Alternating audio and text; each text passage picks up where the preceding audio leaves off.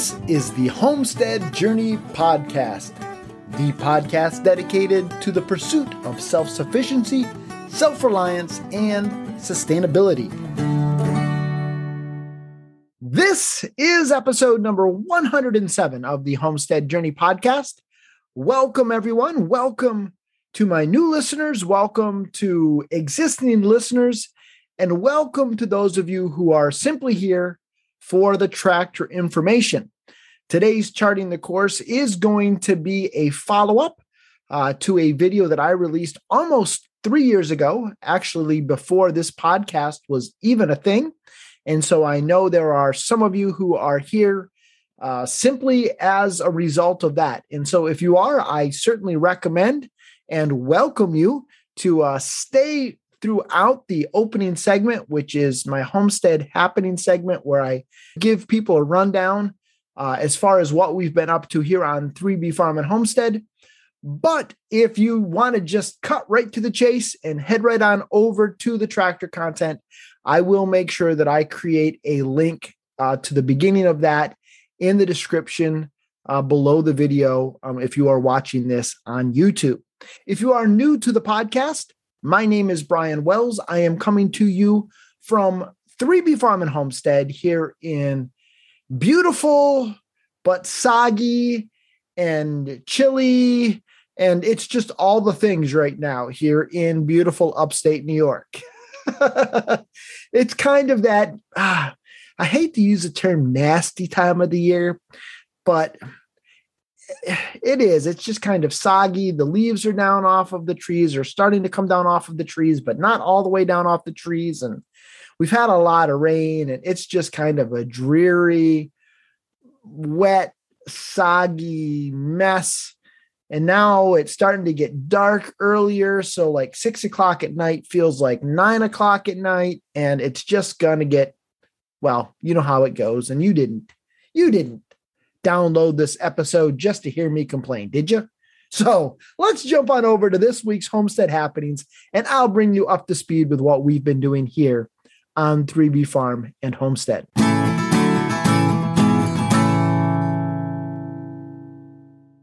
So, as I mentioned, it has been a very wet and soggy fall, and this week has been an extremely wet and soggy week. After we had our first frost uh, at the beginning of the week, it has just been rainy and miserable and kind of overcast. I think maybe one day we had a little bit of sun, but uh, it's just been very, very soggy. And so, right now, all of my animal pens, my chickens, my geese, all of the pig pens are just one absolutely saturated, soggy mess. And yesterday I tried to do something about that. I was like, I don't care anymore. I'd been holding off on going to get wood chips because I wanted them to drain. And I just said, I'm going to go get wood chips. And so I drove the tractor down to the town barn. My wife drove the truck down to the town barn. And I quickly realized this was not a good decision. Uh, when I tried to lift up uh, some wood chips out of that wood pile. It's the first time I've ever had the rear wheels of that tractor come up off the ground. And let me tell you something, folks, that is no fun. They are loaded tires, um, but just because of how wet and soggy and saturated those uh, wood chips are, not only um, were they heavy, but that ground was very, very soggy. And so my tires just sank right down into the muck. And so I aborted mission. I, I did go ahead and get a couple of uh, scoops into the truck, but I was just afraid that it would be way too much weight for the back of that Ranger. And uh, I brought one scoop home and uh, we just called it good for now. And so, unfortunately, the pigs uh, right now are dealing with just soppy, soggy messes. And uh, I feel bad about it but it is what it is, as they say. And so hopefully, uh, maybe this week things will dry out a little bit and I'll be able to get some wood chips uh, up here and, um, well, get some of that muck and mud kind of uh, corralled uh, by the wood chips. I also wanted to move the chickens uh, this weekend. Um, they are in desperate need of being moved, and I wanted to move them up to the Ruth Stout bed. One of the things I had to do, first of all, was to repair a window that they had broken on the mobile coop. And so I got that repaired. And then I went to blow up the one tire on the trailer and realized that it is just got some kind of a hole. I think it's just weather checked.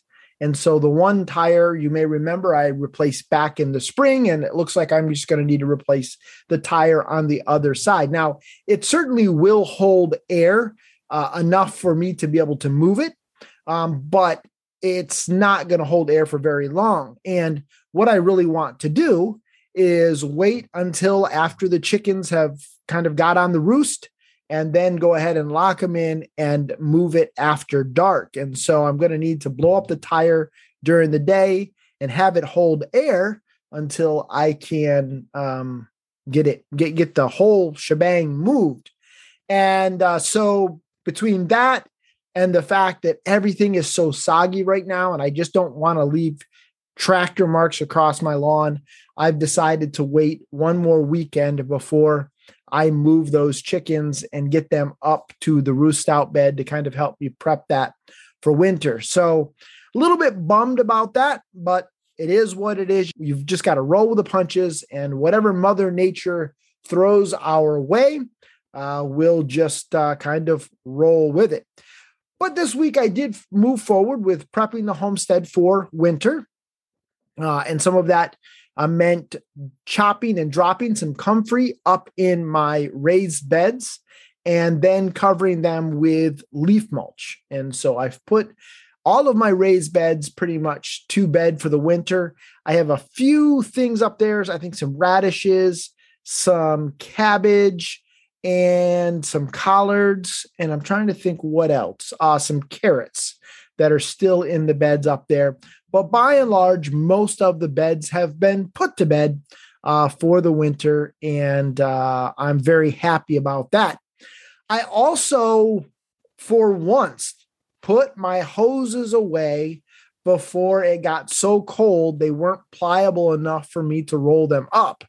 In the past, I it's just been one of those things I've let get away from me and then I was out there trying to roll up hoses in you know 30 degree weather and they just don't like to roll up when they're very stiff like that. And so kind of pat myself on the back a little bit that i actually got that task done this year um, before the cold set in.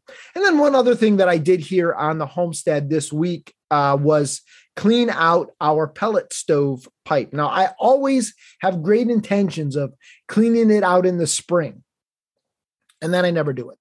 And so uh, the cold weather set in on us, and we actually ran the oil furnace uh, for about two weeks um, before I was able to get to cleaning out the pellet stove and getting it ready for the winter a few of the things that we've been doing around the uh, homestead is just basic food preservation. So I dehydrated some of our peppers. Uh, if you follow us in, on Instagram and Facebook, you would have seen those pictures this week. And if you don't follow us there, I'd appreciate it if you did. Uh, it's a great way for you to keep in contact with uh, what we're doing here on the homestead.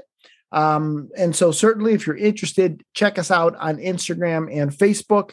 Uh, and I had pictures of us dehydrating peppers this week. And then I've also been uh, sitting on the couch in the evenings when I've had time and shelling beans. And so some of them are dry beans that we'll just put away like that. Some of them are shell beans that I will be canning up.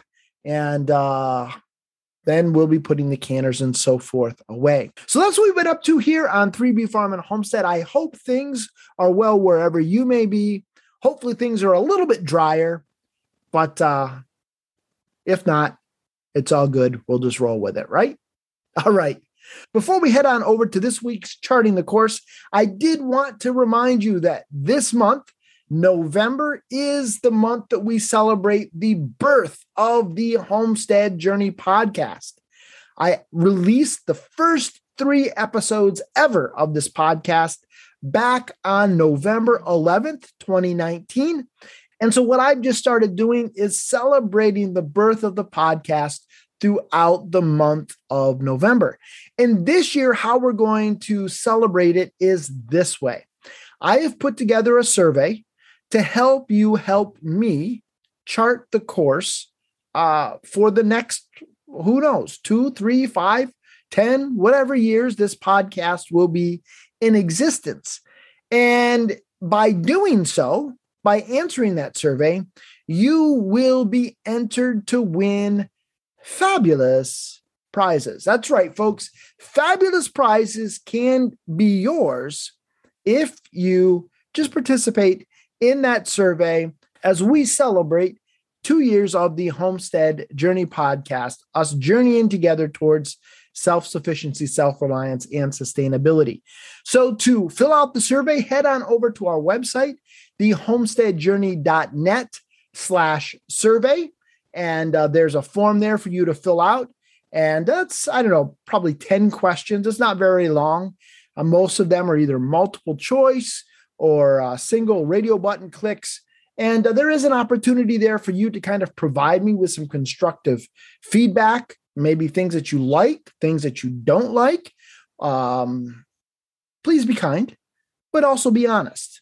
Uh, the only way I can get better at doing this is if people are honest with me and give me uh, the feedback that I'm looking for on how to be a better help to you on your homestead journey.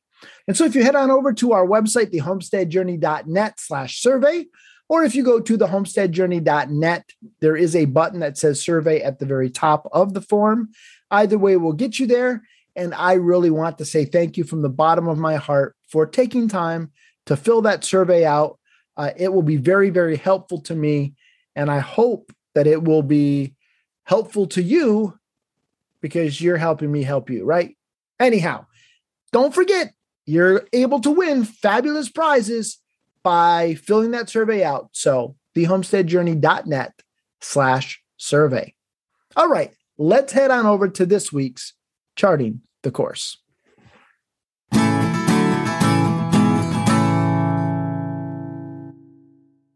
Almost three years ago, I put out a video about our Kioti CK3510SE, why we bought this tractor, and what, what I liked about the tractor. And I've had a lot of people ask me for a follow up video. Do I still like it? What kind of problems have I had? Would I buy it again? And so on today's episode, I'm going to try to answer all of those questions. But before I do, let me kind of give you the backstory on how we arrived at buying this particular tractor. When I started my search for a tractor, I really wasn't quite sure what I wanted or what I needed. In fact, if you were to ask me back then what I thought I was going to buy, I would have told you I'm going to buy a Kubota. Kioti was not even on my radar when I first started the search. This was not a decision that I took lightly. In fact, I spent a couple of years investigating tractors, looking at different models, driving tractors, talking to people, assembling spreadsheets with all kind of information and trying to figure out what tool I needed for the jobs around our homestead. Now, our property is a little over two acres in size, and so I was kind of on the fence about whether or not I wanted a subcompact tractor. And you might remember from last week's episode, a subcompact tractor is a tractor that's a little bit bigger than a lawnmower, but it would be more in that size. It's not trying to talk negatively about them. They are they are a great uh, option for people with small land. Um, but I was kind of on the fence about whether or not that would be a good fit or whether or not a, a larger compact tractor might be a better fit for our needs. Eventually, I decided that a compact tractor was what I wanted. And part of that has to do with the fact that we have a very long driveway that I need to snow blow in the winter, that I need to maintain year round, and there were some things that I was kind of looking on down the road from the standpoint of lift capacity uh, where I felt like this would be a better option. As I narrowed my search down, I really narrowed it down to three different models from three different manufacturers. I was looking at the Kubota L series, I was looking at the Mahindra 1600 series, and then I was looking at the Kioti CK series. Now, there were some things about all of them that I liked, and there were some things about all of them that I didn't necessarily like. With the L series, it had the all metal construction, just like the Kioti has. It had the side by side pedals. In fact, I think all three uh, of them did have the side by side pedals for the HST, the forward and the back, not the rocker style pedal. Um, and it also had really great lift capacity. The Mahindra, uh, it also had great lift capacity. It had a lot more plastic in it, uh, especially over the wheel wells, but it also had the lever for the loader in the tire well, whereas the Kubota had it on the loader itself. As I drove all three tractors, I feel like any one of them really would have been a good fit for our situation, but I just really liked the way the Kioti felt when I drove it. It just was a solid tractor underneath me. It uh, had great handling, it has a very nice tight turning radius, and it did have the overall best lift capacity in its class. And then when I went and looked at pricing, it was the best price. So I had the tractor that I really liked at the price that I really liked. And so I decided to go in the direction of the Kioti. Once I decided that I was going to go the Kioti route, I had initially anticipated buying the CK2610. Now, the CK2610 is their base model and it comes in under 25 horsepower. I think it's like 24.9 and so it does not have DPF. As you might recall from last week's episode, I was trying to stay away from the DPF, the diesel particulate filtration. At the time, Kioti did not offer the 2610 in the SE model. The SE model is, I don't know if it stands for Super Equipped Special Edition, I don't know. It just simply means that more stuff comes standard on the SE series than comes on the base series. And so, because I was trying to stay away from all of the DPF stuff, I started with a 2610 and I started adding the options that I was interested in. So, things like the mirrors, dual rear remotes, um, an upgraded seat with uh, the arms, um, a toolbox, a horn, um, a lot of things like that. And as I made those additions, knowing that the price would go up, the salesman said to me, Brian, I'm more than happy to place your order like this, but if you pay, and I can't remember how much it was, maybe $1,800 more, you will have 10 horsepower more and you'll have all of these options that you are looking for. And so I ended up buying the CK3510 SE with the 10 additional horsepower and all of the options that I felt were important to me. Things like the horn, the mirrors, the toolbox, dual rear remotes, um, the rubber floor mat, uh, the upgraded seat with the armrests, the uh, linked pedal.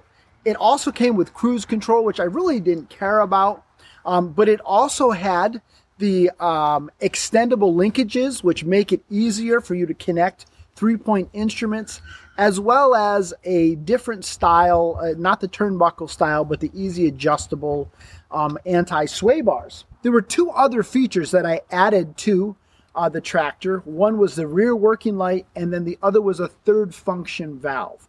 Those did not come with the uh, CK3510 SE model. Those were additional upgrades that I paid for. So, out of all of that stuff, how much of it is still important to me? Well, quite frankly, I am very glad that I have the horn, the rubber mat, the upgraded uh, seat, um, the extendable uh, arms for uh, connecting the three point implements. I like the uh, easy adjustable sway bars. I can't remember exactly what they're called, but they're not the turnbuckle style. Um, all of that stuff I am very, very happy with certainly very glad that I paid for the rear uh, work light, especially when I'm snowblowing in the dark. Uh, that would have been very, very difficult without the rear working light. And so I'm very glad that I paid for that. One of the other things that I forgot to mention that does come with the CK3510 SE and does not come with a standard is an electronic PTO.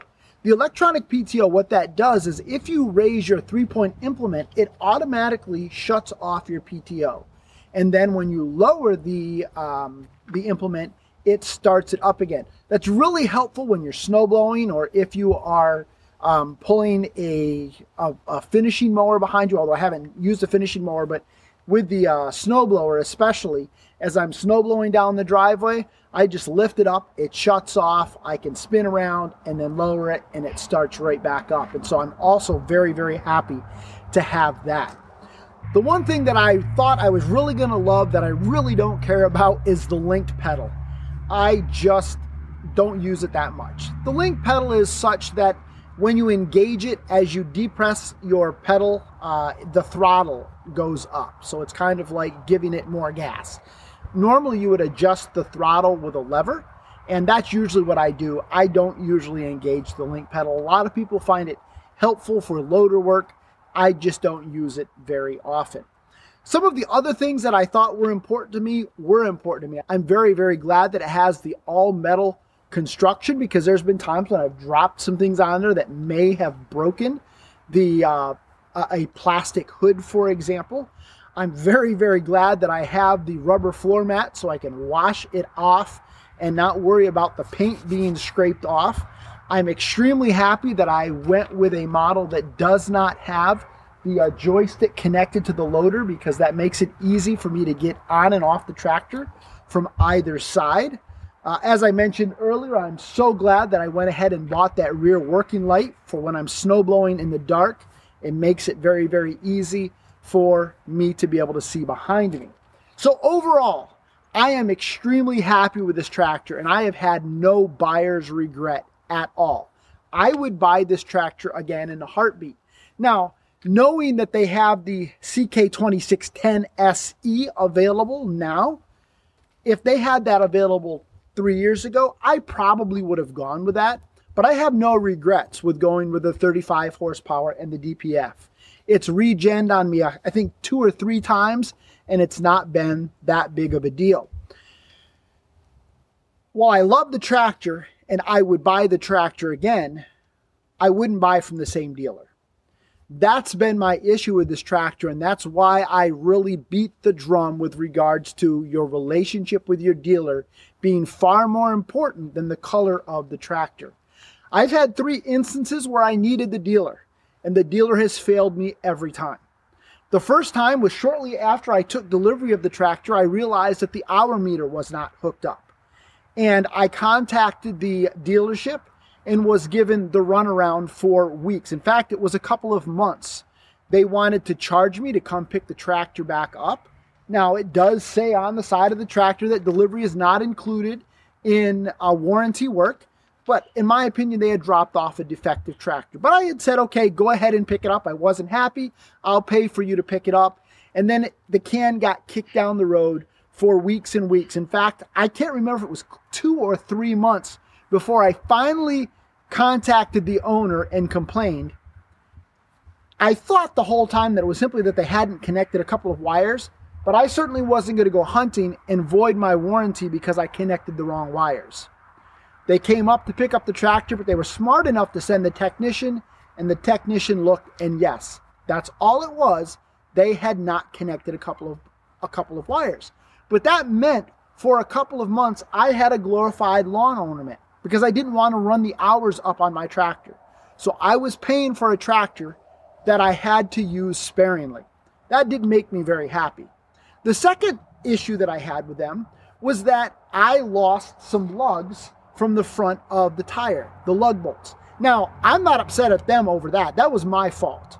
You need to always be checking those when you're operating tractors and heavy equipment. They just have a tendency to vibrate loose. But I was down to like two lug bolts when I realized what was going on. I contacted my dealer and they said, Yeah, we've got them in stock. Now, my dealer is about a half hour one way drive. I drove down there, got the lug bolts, brought them back only to find out they had given me the wrong bolts. I contacted them. It was going to take them, and I can't remember, but it was something absurd. I wanted to say like 12 weeks for them to get lug bolts in for the front of my tractor. Now, again, I'm going to have a tractor that is nothing more than a glorified lawn ornament. because they didn't have the right part in stock and they couldn't source the part. I ended up coming home and ordering the part from Larry Stove and Equipment in Tennessee, and I had them here in two days. Why couldn't they have done that? Why couldn't they have reached out to other dealers in the area and tried to expedite it? So that was strike two with my dealer. The third strike came when it came time for my 50 hour service. I reached out to them to buy the filters and the oil to do the 50 hour service, and I was quoted $450. I thought that was rather high, and so I started looking around, and I was able to source the filters from another dealership in Pennsylvania for I think a little over $100 and all of the fluids when it was all said and done I was able to do it all for about I think $225 so that was strike 3 with my dealer the point I'm making folks and I'm not here trying to necessarily bang on my dealer I'm not going to even mention who my dealer is doesn't matter that's not the point the point is I cannot emphasize to you enough how important a relationship is with your dealer because if eventually something's going to happen to your tractor. It may be simply that you need to do this 50 hour service. It might be that a tree falls on it. It could be operator error. Eventually, you're going to need your dealer. And if your dealer can't answer the bell, then what you have is a very, very expensive lawn ornament. And trust me, folks, when I tell you, that is not fun. So don't worry about the color of the tractor worry about the dealer that you buy it from. Would I buy the CK3510 SE again? Absolutely love the tractor. Very, very happy with it. I just would buy from a different dealer. I hope you found this helpful. If you have any other questions, let me know. If I've misspoken about some of the statistics, I'm sorry. It's been about, it's been over three years since I really dove deep into tractor speak, and so I may have misspoke and I may have given you some wrong statistics about the tractor. But overall, I love it. Glad to have it. I'd buy it again, just not from my dealer. We'll catch you later. Brian can be reached by emailing him at brian at thehomesteadjourney.net or by contacting him via our social media accounts on Facebook, Instagram, or YouTube. If you've enjoyed this episode and you'd like to support this podcast, we invite you to become a member of the Supporting Listeners Program. For $10 a month or $100 per year, you will receive access to a community of like-minded individuals via a private Facebook group, at least one monthly live Q&A with Brian, the opportunity to participate in live recordings of the podcast, access to an ever expanding library of helpful homesteading content, and so much more. Head on over to support.thehomesteadjourney.net for more information and to sign up today. As always, the music on this episode was provided by Audionautix.com. So a big shout out to them. And until next time, everybody, keep up the good work.